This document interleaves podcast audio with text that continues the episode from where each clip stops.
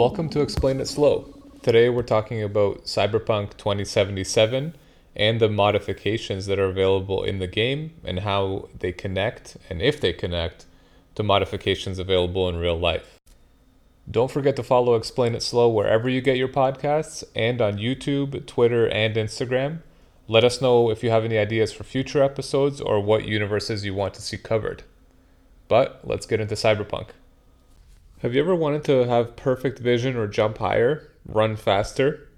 Would you remove a limb to replace it with a robotic version? Based on what we know about CD Projekt Red's upcoming Cyberpunk 2077, all of these modifications and more will be possible. We don't know everything about the game just yet, but knowing CD Projekt Red, there would be lots of customization options and even more ways to play with these options throughout the story. Cyberpunk is scheduled to be released for current gen consoles and PC in November 2020 and for next gen consoles in 2021. The game is adapted from the Cyberpunk tabletop role playing game and takes place in a dystopian future. In the tabletop game, character customization is everything.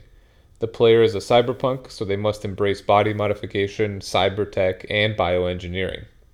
There are three tenets that the characters in the game live by. One, style over substance. Two, attitude is everything. Three, always take it to the edge. And fourth, break the rules. Knowing this, we can expect a great deal of customization and character body modification in Cyberpunk 2077. An interesting facet of the tabletop game, which will hopefully make it into the video game, is that characters will lose empathy as they modify themselves. This is how well they relate to humans a skill that is lowered the more modifications a character has. At what point do you think a person is more machine than human?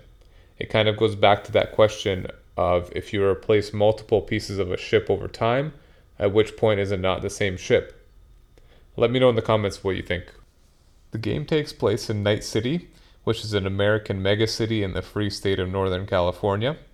The city is reliant on robotics for everyday aspects of life, like waste collection, maintenance, and public transportation. Homelessness is a major problem in the city, but that doesn't mean that the homeless can't have access to cybernetic modification, giving rise to cosmetic addiction and consequent violence for the people trying to fill those addictions. The game is played in a first person perspective as a mercenary whose voice, face, hairstyles, body type, and modifications are all customizable. Stat categories like body, intelligence, reflexes, technical, and cool, are all influenced by the character classes that the player assumes.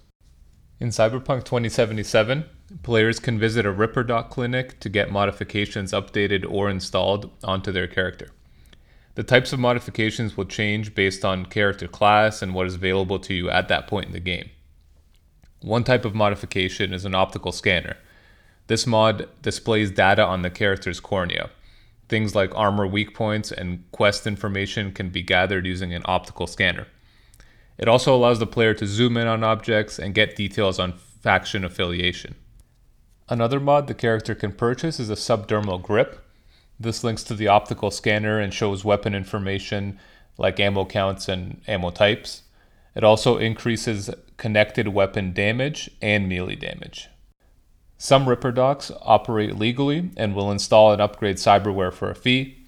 Other Ripperdocs operate on the black market and can even install illegal military grade mods for a higher price, obviously. In the Cyberpunk tabletop game, there are many character customization options, and these seem to have made it into Cyberpunk 2077.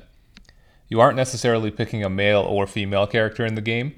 Instead, the player is choosing a male or female body type and it's customizing from there. Even things like nipples are customizable. If this level of customization made it from the tabletop game to the video game, we can also expect a similar result for cyberware. Cyberware is technology that interacts with the human nervous system. So a person with an artificial hip is not at the same level as someone with cyberware, but we'll get into that a little bit later. In the tabletop game, there are lots of different types of cyberware, and we can expect many of these to make an appearance in the video game as well. The first type of cyberware is cyber limbs. These have all the same functionality as normal limbs, but they're able to sense pressure and temperature, and they will be obviously artificial, but can be made to look natural. Because cyberware is something of a status symbol in the cyberpunk universe, people will often dress it up to make it stand out more. These can be fitted with weapons and are much stronger and much more damage resistant than standard human limbs. Another cyberware option is cyber optics. These are things like optical scanners that replace the natural eye. Cheaper versions will look robotic with external lenses and other hardware. More expensive versions can look like real human eyes. They can provide benefits like low light vision, HUD overlays, video recording, thermal vision, targeting, and even weapons like darts and lasers. Another option is cyber audio. These will help perfect hearing and even add benefits like lie detecting, audio recording, and radio or phone interfaces, amongst other things. Another one is cyber modems. These allow characters to access the net and are used for net running. This is the act of accessing the cyberpunk world telecommunications network in a 3D experience. Most likely, this will be heavily featured in Cyberpunk 2077 due to the amount of freedom the game designers would have with their environment and mission types. In addition to these, there are also things like nasal and vocal implants, subdermal armors and pockets, and radar, sonar, and motion detectors. There are even sexual implants, but you'll have to use your imagination for those.